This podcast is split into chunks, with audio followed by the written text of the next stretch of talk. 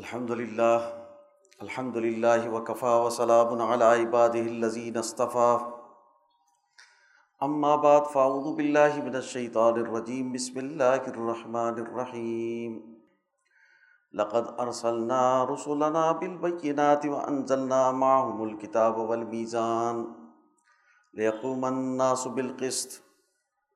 وقال اللہ تبارک و تعالی وما ارسلنا کا اللہ کا فتح الناس وقال النبی صلی اللہ علیہ وسلم انما بعثت لاتمم مکارم الاخلاق او کما قال علیہ الصلاۃ والسلام. میرے عزیز دوستو ربیع الاول کا مبارک مہینہ ہے اور اس مہینے میں امام الانبیاء حضرت محمد مصطفیٰ احمد مشتبہ صلی اللہ علیہ وسلم اس دنیا میں تشریف لائے۔ آپ صلی اللہ علیہ وسلم کی تشریف آوری، وہ اس کائنات کا سب سے بڑا واقعہ ہے۔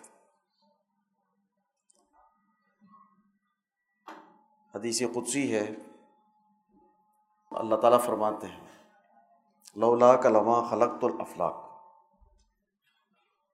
اے نبی، آپ نہ ہوتے تو میں کائنات کو پیدا نہ کرتا۔ آپ کائنات کی وجہ تخلیق ہیں۔ اور اس کائنات میں، تاریخ عالم میں سب سے بڑا انقلاب ہے۔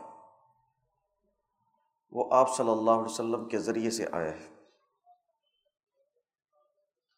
گویا ہم حضور صلی اللہ علیہ وسلم کی سیرت کا مطالعہ کریں۔ تو عملی زندگی کے حقائق کی روشنی میں سب سے بڑی شخصیت ہر اعتبار سے وہ آپ صلی اللہ علیہ وسلم کی ذات اقدس ہے اور اللہ تعالیٰ نے آپ صلی اللہ علیہ وسلم کی معاونت کے لیے جس جماعت کو منتخب کیا، ان کو بطور جماعت کے مبوس کیا، وہ جماعت صحابہ ہیں۔ اور آپ صلی اللہ علیہ وسلم کی سیرت، محمد الرسول اللہ والذین معاہ سے مکمل ہوتی ہے۔ حضور صلی اللہ علیہ وسلم اور آپ کی جماعت۔ ان کا کردار۔ آج ہم حضور صلی اللہ علیہ وسلم نے دنیا میں جو انقلاب برپا کیا ہے، اس کے حوالے سے کیا واقعات گزرے ہیں؟ اور حضور صلی اللہ علیہ وسلم نے اپنے دور کے حالات کی رعایت کیسے رکھی ہے اور انقلابی عمل کو کیسے بڑھایا، اس کے حوالے سے گفتگو کرنا چاہیں گے۔ حضرت الامام شاہ ولی اللہ دہلوی رحمۃ اللہ علیہ فرماتے ہیں کہ جب کوئی نبی مبوس ہوتا ہے کسی قوم میں، تو نبی آ کر اس قوم کے حالات کا جائزہ لیتا ہے۔ نبی کی حیثیت، امام شاہ ولی اللہ دہلی فرماتے ہیں کہ نبی کی حیثیت ڈاکیے کی سی نہیں ہے، کہ ڈاکیے کے پاس ایک لفافہ آیا اور اس نے وہ آگے پہنچا دیا۔ بلکہ نبی جو ہے، وہ آ کر پورے حالات کا تجزیہ کرتا ہے۔ اس پر نازل کردہ تعلیمات کی روشنی میں قانون سازی کرتا ہے، فیصلے کرتا ہے۔ امام شاہ ولی اللہ فرماتے ہیں کہ جب نبی کسی قوم میں آتا ہے، حالات کا گہرائی سے جائزہ لیتا ہے، تو اب تین قسم کی چیزیں ہوتی ہیں۔ جو زندگی میں ان کے عقائد ہیں، ان کی سوچیں ہیں، ان کی عبادات ہیں ان کے معاملات اور رویے ہیں، ان کی حکومت اور سیاست ہے، اس میں تین باتیں ہو سکتی ہیں۔ ایک یہ کہ جو وہ کر رہے ہیں وہ ٹھیک ہے۔ پہلے انبیاء کی روایت چلی آ رہی ہے۔ یا عقل سے انہوں نے کچھ چیزیں اختیار کی ہیں اور وہ فطرت کے عین مطابق ہے، توحید کے عین مطابق ہے، اس میں کوئی کجی نہیں ہے، اس سے اخلاق جرت اور شجاعت معلوم ہوتی ہے۔ تو امبیا نے اس کو ختم نہیں کیا۔ اس کو قائم رکھا۔ کچھ وہ امور ہیں کہ جو ٹھیک تھے۔ اس میں خرابیاں شامل ہو گئیں۔ وہ بگڑ گئے۔ وہ امور، وہ رسومات، وہ اخلاق، وہ رویے، وہ عقائد، اس میں بگاڑ پیدا ہو گیا، ملاوٹ پیدا ہو گئی۔ تو اب نبی اس کو کلیتاً ختم نہیں کرتا، اس کی اصلاح کرتا ہے۔ بری چیزوں کو رد کرتا ہے اور جو اس میں اچھائیاں ہیں، اس کو اہمیت دیتا ہے۔ اس میں تصحیح اور اصلاح کر کے ان قوانین کو قوم کے سامنے رکھتا ہے۔ تیسرے وہ اعمال ہوتے ہیں جو شرک پر مبنی ہو جہالت پر مبنی ہو ظلم پر مبنی ہے اس کو کلیتاً ختم کرنے کی ضرورت ہے، اس کو باقی رکھنے کی کوئی صورت نہیں ہو سکتی۔ پھر شریعت نے اس کو ختم کیا امبیا نے اس کو ختم کیا۔ اور جو ختم کرنے کی صورتیں بھی ہیں، وہ بھی حکمت عملی کے تحت۔ پہلے دن اور ہر چیز پر لکیر نہیں پھیر دی بلکہ اسٹیپ بائی اسٹیپ کرتے رہے۔ قوم میں قبولیت کا جتنا وعدہ پیدا ہوتا رہا، اس کے مطابق اس میں اصلاح کرتے رہے۔ جیسے شراب کی مثال لے لیں۔ وہ قوم شراب کا خوگر تھی، صبح دوپہر شام شرابیں تھی اب ایک دم سے ان کو روک دینا ممکن نہیں تھا۔ پہلے فرمایا کہ یہ جو شراب ہے، اس میں فائدے بھی ہیں اور نقصان بھی ہیں۔ لیکن اس کے نقصان فائدے سے بڑے ہوئے ہیں۔ ذہن بنا دیا کہ نقصان دہ چیز ہے۔ نقصانات زیادہ ہیں، فائدے کم ہیں۔ پھر اگلے ملے میں کہا کہ جب تم شراب پیو تو تم اپنے حواس میں نہیں ہوتے، اس لیے تم نماز کے قریب بتاؤ نماز کے اوقات جب تم نماز کے لیے آؤ تو اتنی دیر پہلے کہ اس کا نشہ تم پر حاوی ہو، شراب مت پیو۔ تو جو نمازی تھے، انہوں نے آہستہ آہستہ شراب چھوڑ دی۔ یا کچھ فاصلے سے پیتے تھے، پابندیاں لگ گئیں۔ پھر حکم دیا کہ شراب حرام ہے۔ اور نہ صرف حرام ہے، بلکہ اس کے برتن، اس کے مٹکے، اس کے مشکیزیں اس کی ہر چیز حرام۔ جس میں شراب رکھی جاتی تھی، محفوظ کی جاتی تھی، بنائی جاتی تھی پی جاتی تھی، وہ سب حرام۔ تاکہ قوم سے شراب کی لانت بالکل ہی نکل جائے اور اس کے اثرات نہ ہوں کہ ان کو دیکھ کر پھر ان کو پرانی یادیں تازہ ہو جائیں یا اس کا مزہ کسی اور چیز میں محسوس ہو۔ اس لیے کہا کہ اس کو برتنوں کو توڑ دو۔ پھر اس کے بعد فرمایا کہ اب جب قوم عادی ہو گئی شراب کی عادت ختم ہو گئی۔ تو اب فرمایا کہ تم شراب کے بٹکے، مشکیزیں برتن استعمال کر سکتے ہو۔ اس میں کوئی حرج نہیں۔ اس لیے کہ اب واپس اس کی طرف نہیں لوٹا جا سکتا۔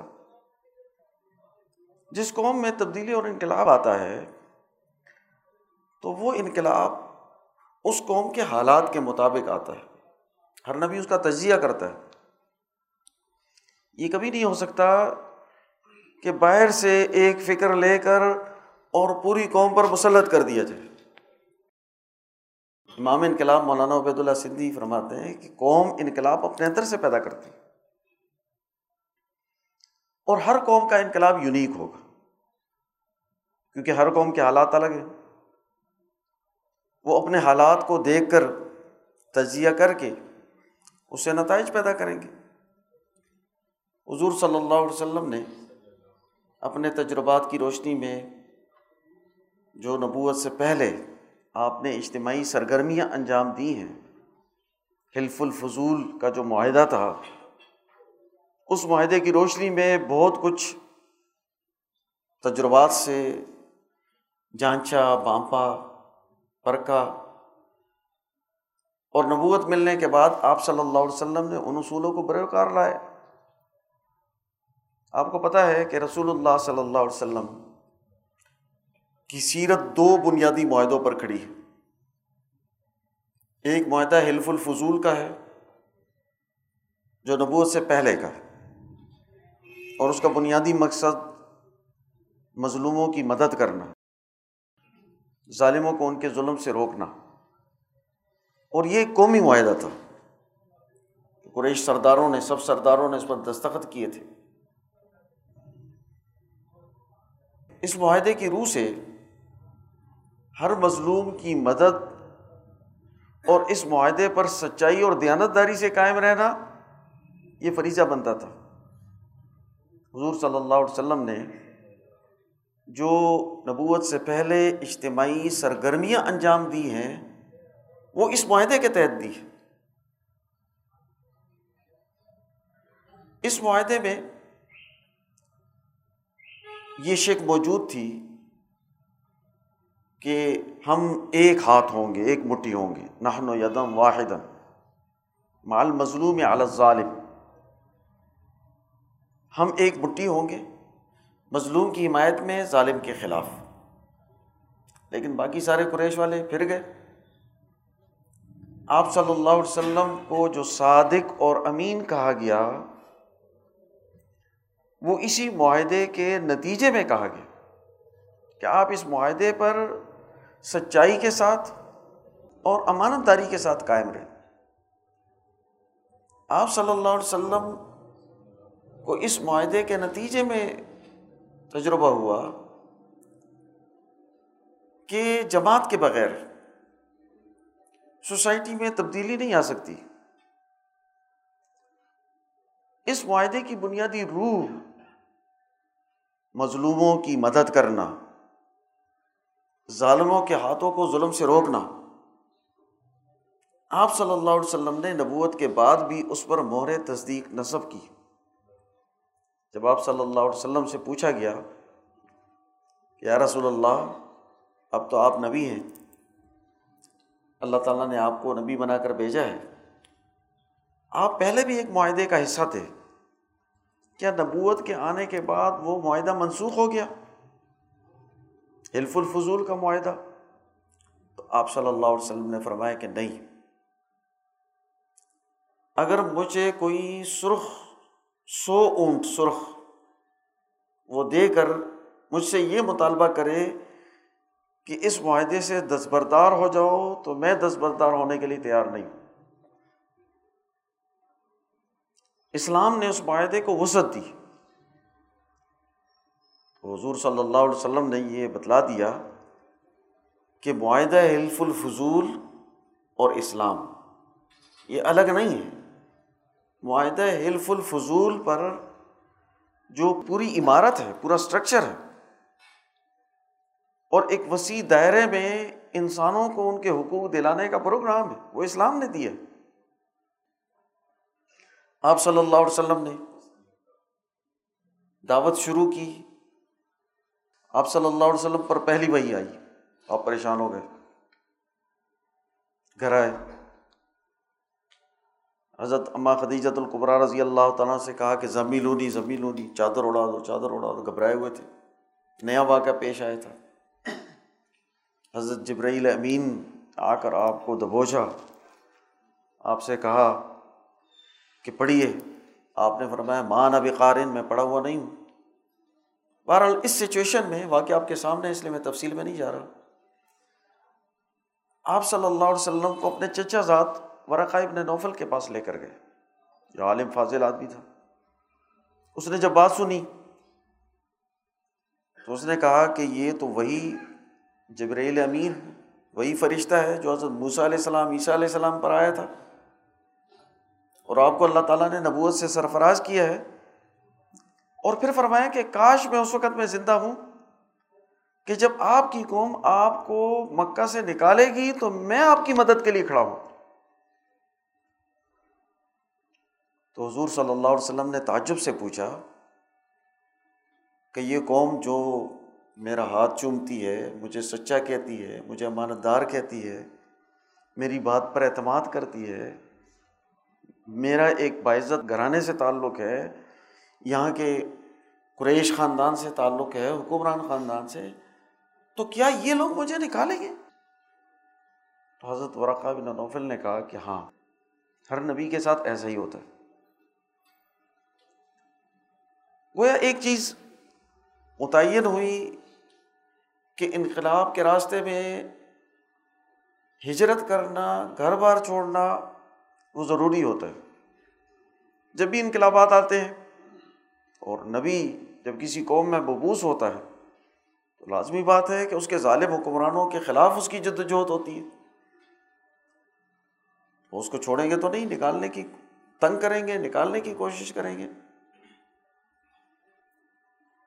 تو اب یہ ایک بنیادی بات ذہن میں تو ہے۔ کہ جب بھی کوئی انقلاب کی جد وجہد کرتا ہے، اس کو وطن سے نکالا جاتا ہے۔ اس کو تکلیفیں اٹھانی پڑتی ہیں۔ مصیبتیں برداشت کرنی پڑتی ہیں۔ ٹھیک ہے۔ اب یہ جو تکلیفیں، مصیبتیں ہیں، یہ کب کرنی ہے یہ پہلے دن سے منصوبہ بندی نہیں ہوتی۔ بلکہ حالات، واقعات درپیش ہوتے ہیں، اس پر عمارت کھڑی ہوتی چلی جاتی ہے۔ جب آپ نے دعوت شروع کی تو دو بڑے اجتماعات کیے۔ ایک اجتماع آپ نے کوہ صفا پر کھڑے ہو کر کیا اور تمام قریش قبائل کو دعوت دی۔ پورو لا الہ الا اللہ تفلحو۔ تم لا الہ الا اللہ کہو تو کامیاب ہو جاؤ گے۔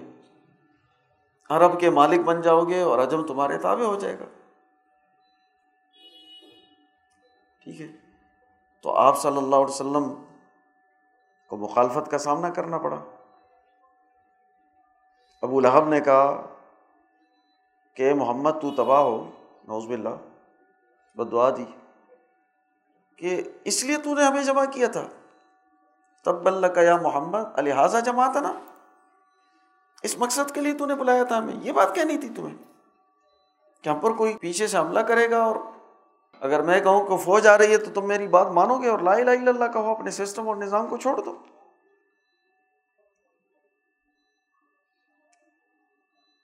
اور ایک اور اجتماع کیا تھا جو قریش، جس میں ان کے سامنے حضور صلی اللہ علیہ وسلم نے دعوت رکھی تو سب نے مخالفت کی۔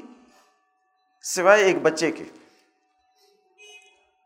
اور وہ تھے حضرت علی رضی اللہ تعالیٰ۔ انہوں نے جرت کے ساتھ کھڑے ہو کر کہا کہ میں مدد کروں۔ گا میں آپ کے ساتھ ہوں۔ اور چونکہ حضرت علی رضی اللہ تعالیٰ آپ کے ہی زیر کفالت تھے۔ آپ اپنے چچا ابو طالب کے زیر کفالت رہے۔ لیکن آپ اپنے چچا پر کبھی بوجھ نہیں بنے۔ بچپن میں بکریاں چراتے رہے، اونٹ چراتے رہے۔ تھوڑے بڑے ہوئے تو تجارت شروع کی۔ آپ کے چچا سردار تھے لیکن مالی اعتبار سے کمزور تھے۔ اس کو سپورٹ کرنے والے رسول اللہ صلی اللہ علیہ وسلم تھے۔ اور حضرت علی رضی اللہ تعالیٰ کو آپ سے لے کر انہوں نے خود پالا۔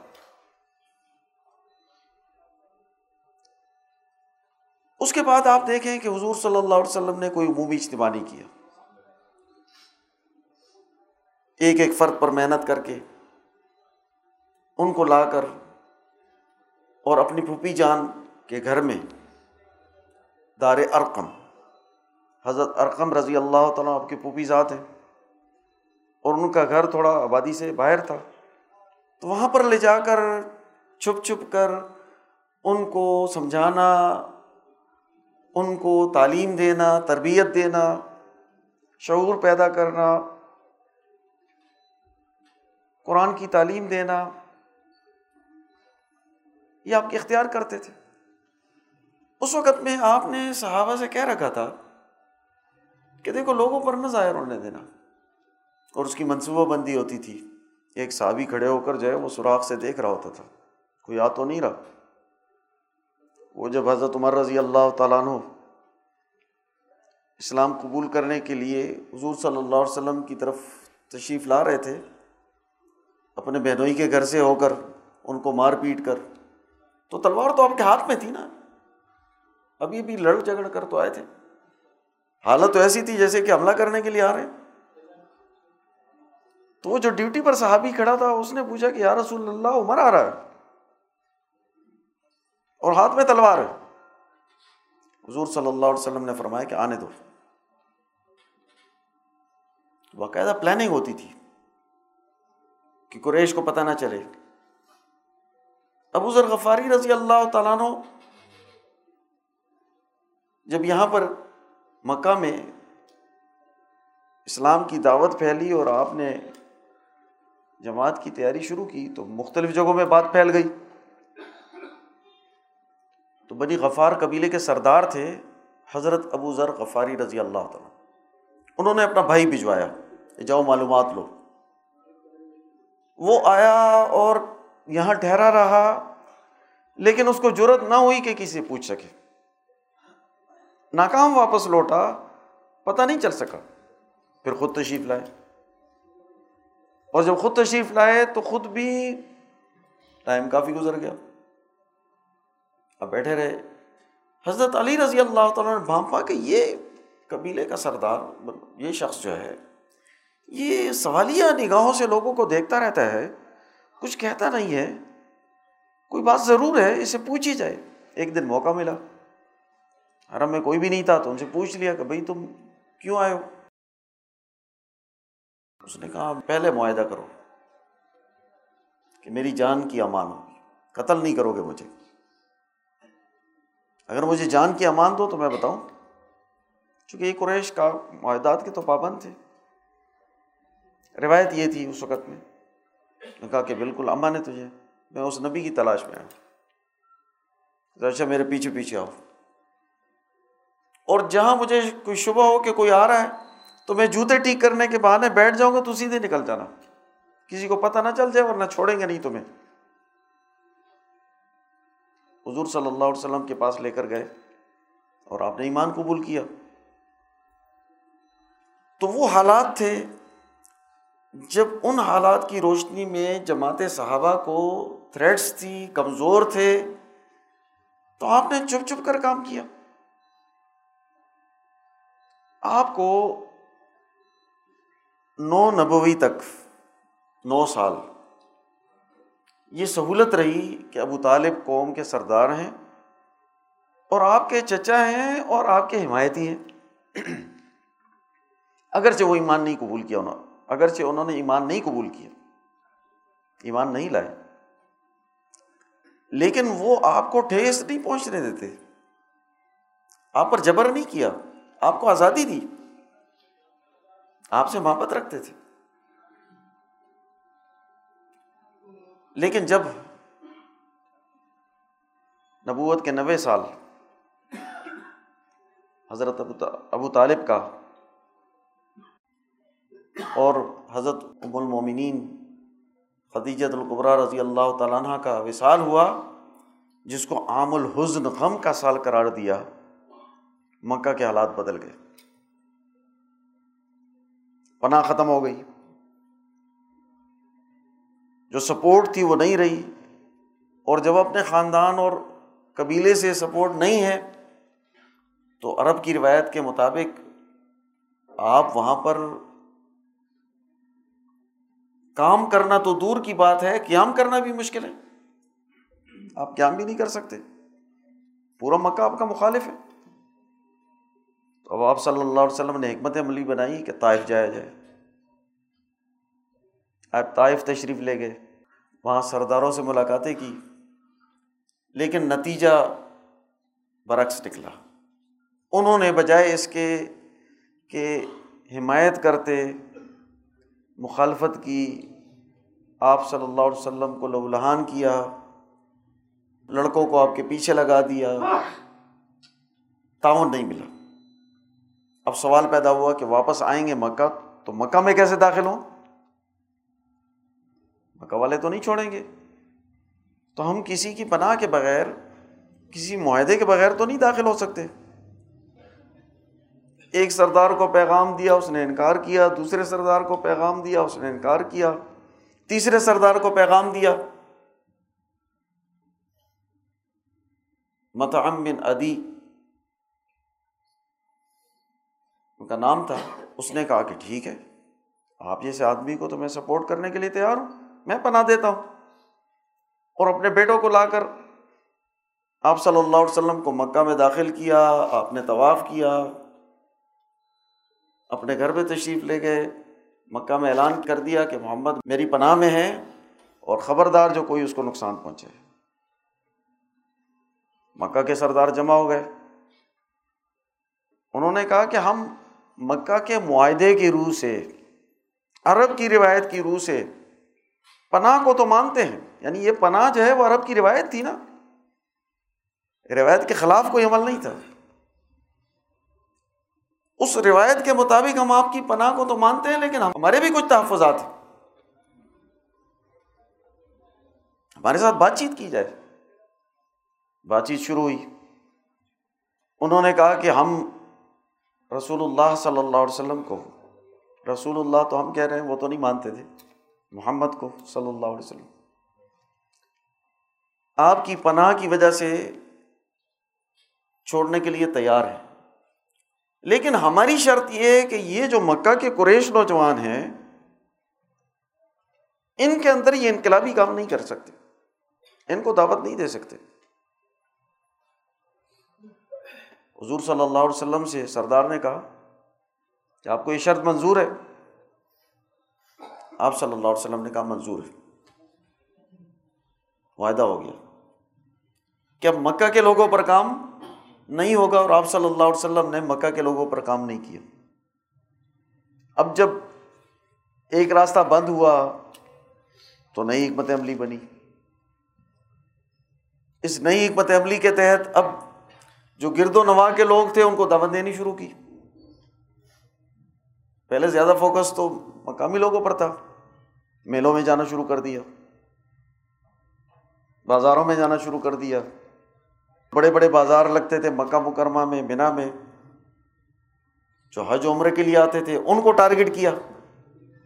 ان کو مدعو بنایا۔ تو اب دیکھا کہ مختلف قبائل کو دعوت دی۔ کچھ لوگوں نے قبول کیا، کچھ نے انکار کیا۔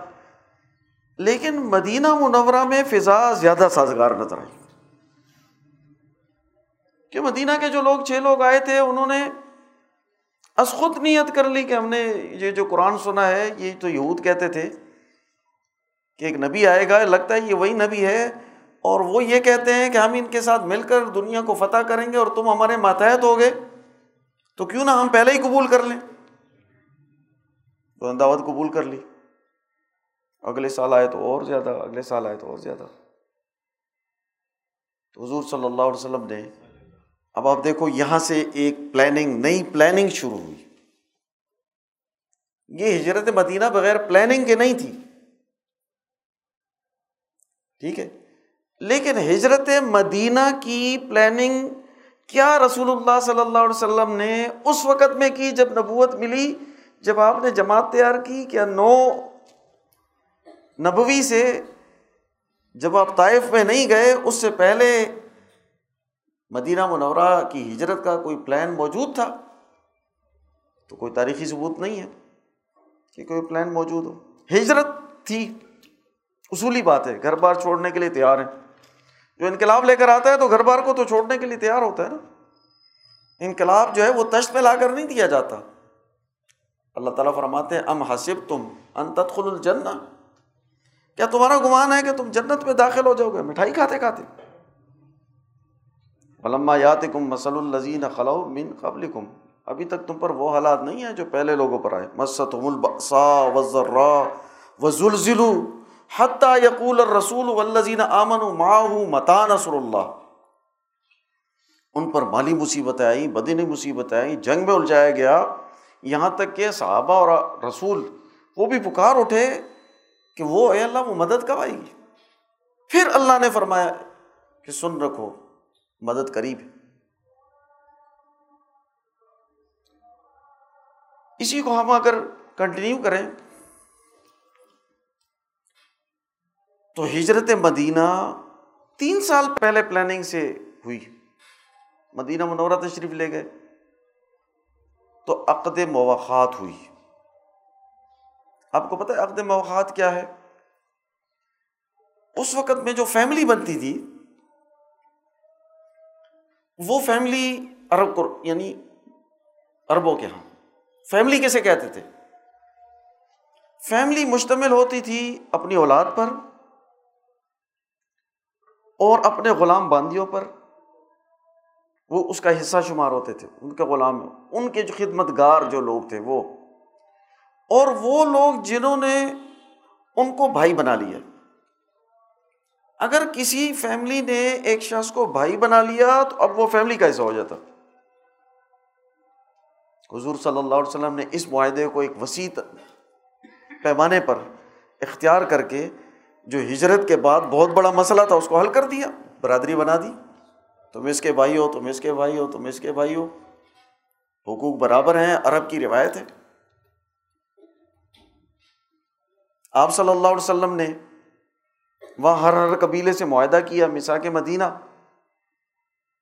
یہ میساک یہ معاہدے یہ اربوں میں ہوتے تھے۔ اس کی پاسداری بھی ہوتی تھی۔ حلیف اور حمایتی لوگ بھی تھے۔ اور اسی کی بنیاد پر سوسائٹی کی تشکیل ہوتی تھی۔ آپ صلی اللہ علیہ وسلم نے میسا کے مدینہ کر کے تمام قبائل کو مطمئن کر کے ایک حکومت بنائی۔ اور جب حکومت بنی تو آپ کو تھریٹ تھی مکہ مکرمہ سے۔ اب کافلا آیا اور پتہ چلا کہ کافلا تو ہمارے خلاف ساز و سامان تیار کرنے کے لیے تو اس قافلے کو پکڑنے کے لیے نکلے۔ ابو سفیان کی سربراہی میں جو قافلہ چلا تھا۔ پتہ چلا کہ قافلہ تو نکل گیا۔ لیکن ابو جہل کی سربراہی میں مکہ سے فوج آ رہی ہے۔ اب کیا کریں؟ مقابلہ کریں، واپس چلے جائیں، قافلے کا پیچھا کریں۔ کہا، نہیں، مقابلہ کرنا ہے۔ صحابہ نے فیصلہ کیا۔ جنگی بدر پہلے سے طے شدہ تھی۔ کیا مکہ سے طے شدہ تھی کہ بدر کی جنگ ہوگی؟ انقلاب آنے کے لیے بدر کی جنگ ہم نے لڑنی ہے اور مدینہ سے لڑنی ہے۔ ریاست مدینہ کو قائم کرنا ہے۔ معاہدات یہودیوں سے ہونے۔ اور اوس اور خزر سے ہونے۔ طے نہیں تھے موقع آیا طے کر لیا۔ عہد کا موقع آیا، جنگ کیسے لڑیں؟ سب کو جمع کیا۔ طے ہوا کہ باہر نکل کر جنگ لڑنی ہے۔ خندق کا موقع آیا، سب کو جمع کیا، کیسے جنگ لڑنی ہے؟ سارے قبائل نے مل کر حملہ کر دیا۔ بڑی طاقت سے آ رہے ہیں۔ پتا چلا کہ جناب فارس کے لوگ جو ہے وہ خندقیں کھودتے ہیں۔ حضرت سلمان فارسی رضی اللہ تعالیٰ نے بتایا، تو خندقیں کھود دی۔ اس وقت کی جو بھی ٹیکنالوجی تھی، اس سے فائدہ اٹھایا۔ تجربات سے فائدہ اٹھایا۔ خندق کے کھودی مقابلہ کیا۔ سلح ادیبیہ میں تشریف لے گئے، تو عمرے کے لیے جا رہے ہیں۔ وہ جماعت جو اپنے ہدیے ساتھ لے کر قربانی کے جانور اور احرام میں نیت کر کے جب ان کو پتہ چلا کہ حضرت عثمان رضی اللہ تعالیٰ جو سفیر تھے، ان کی اطلاع ملی کہ ان کو شہید کر دیا یعنی اعلان جنگ کر دیا۔ اب جنگ لڑنی ہے۔ تو ہر شخص آگے بڑھ کر جنگ کی تیاری کر رہا ہے۔ ایک دم جوش جذبہ کس سطح پر پہنچا؟ جنگ کے لیے تیار۔ بالکل۔ پادری کے ساتھ لڑنی۔ بات چیت ہوئی کچھ ورس کچھ دنوں کے بعد معاملات طے ہونے لگے، تو اب صلاح ہو رہی ہے، تو صلاح کے لیے بھی تیار۔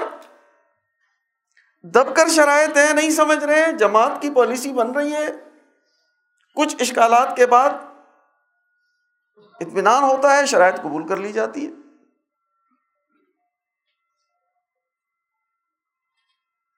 معاہدہ ہوتا ہے۔ اب جب اس معاہدے کو مکہ کے لوگ توڑتے ہیں تو حملہ کیا جاتا ہے، فتح مکہ ہوتی ہے۔ یہ جو سارے واقعات ہیں، پوری سیرت میں آپ دیکھیں کہ جب جب موقع آتا رہا تو انقلاب آگے بڑھتا رہا۔ اس پر تعمیر ہوتی رہی۔ کوئی واقعہ بنیاد ضرور بنتا ہے، اس سے آگے بڑھ جاتا ہے۔ اس اپرچونیٹی کو استعمال کیا جاتا ہے۔ روایات کو دیکھا جاتا ہے۔ کوئی چیز ایسی نہیں ہوتی جو کلیتاً اس سوسائٹی کے بالکل اگینسٹ ہو۔ جیسے سوشلسٹ ہیں۔ ماسکو میں جب یہاں کے سوشلسٹ جو ہے وہ ماسکو یہ سوشلزم کا ولولہ اور غلغلہ تھا۔ تو پاکستانی سوشلسٹ جب ماسکو میں بارش ہوتی تو چتری لے کر باہر نکلتے، ماسکو میں بارش ہو رہی۔ امام انقلاب مولانا عبید اللہ سندھی فرماتے ہیں کہ دیکھو، اگر تم کسی دوسری جگہ سے انقلاب کو امپورٹ کرو گے کاپی کرو گے تو تم ان کے دماغوں سے سوچو گے اس لیے وہ انقلاب تمہارا نہیں ہوگا۔ تمہارا انقلاب تو وہ ہے جو تمہارے خطے سے پوٹے۔ اسی لیے ہم نے اپنے خطے کے امام حضرت امام شاہ ولی اللہ دہلوی رحمۃ اللہ علیہ اور ان کے افکار اور جماعت کو اپنے نمونہ قرار دیا اور انقلابی ہونے کا مطلب یہ ہے کہ جو حالات آئیں، ہر طرح کے حالات کے لیے تیاری ہو۔ اس کا مقابلہ ہو، اس کے لیے شعور و تربیت ہو۔ یہ صحابہ جب حبشہ اور فارس اور ان علاقوں میں جاتے تھے تو لازمی بات ہے، معاملات ہوتے ان کو حکمرانوں کے درباروں میں جانا ہوتا، کبھی عدالت میں بھی جانا پڑتا۔ وہاں کے حالات کو دیکھتے تو صحابہ کرام، کئی صحابہ کے اقوال ہیں کہ اس حکمران کے بجائے میں بیٹھا ہوتا تو ایسے ایسے فیصلہ کرتا۔ یہ کس کی تربیت سے ہوا؟ رسول اللہ صلی اللہ علیہ وسلم کی تربیت سے۔ حضرت عمر رضی اللہ تعالیٰ فرماتے ہیں کہ میں نے رسول اللہ صلی اللہ علیہ وسلم کی صحبت میں آٹھ سال رہ کر سورہ بقرہ سیکھی جو انقلاب کا درس دیتی ہے۔ اس کا موضوع جو ہے وہ عالمی انقلاب ہے۔ تو میرے دوستو، انقلاب خواہشات کا نام نہیں ہے، انقلاب اپنی تیاری کا نام ہے۔ اپنے اندر ایسی صلاحیت پیدا کرنا ایسی جماعت پیدا کرنا کہ جو ہر ماحول میں، ہر حالت میں، جو بھی حالات آئیں، اس میں وہ اپنے نظریات کو محفوظ رکھتے ہوئے راستہ نکال کر اگلے اقدامات کریں اور اپنے تجربات کو بڑھاتے رہیں، اس سے فائدہ اٹھاتے رہیں اور قوم کی نبز پر ان کا ہاتھ ہو، ان کے مطابق وہ فیصلے کریں قوم کو مانوس بنائیں، اپنا ویسے ہی مخالف نہ اصولی طور پر مخالف۔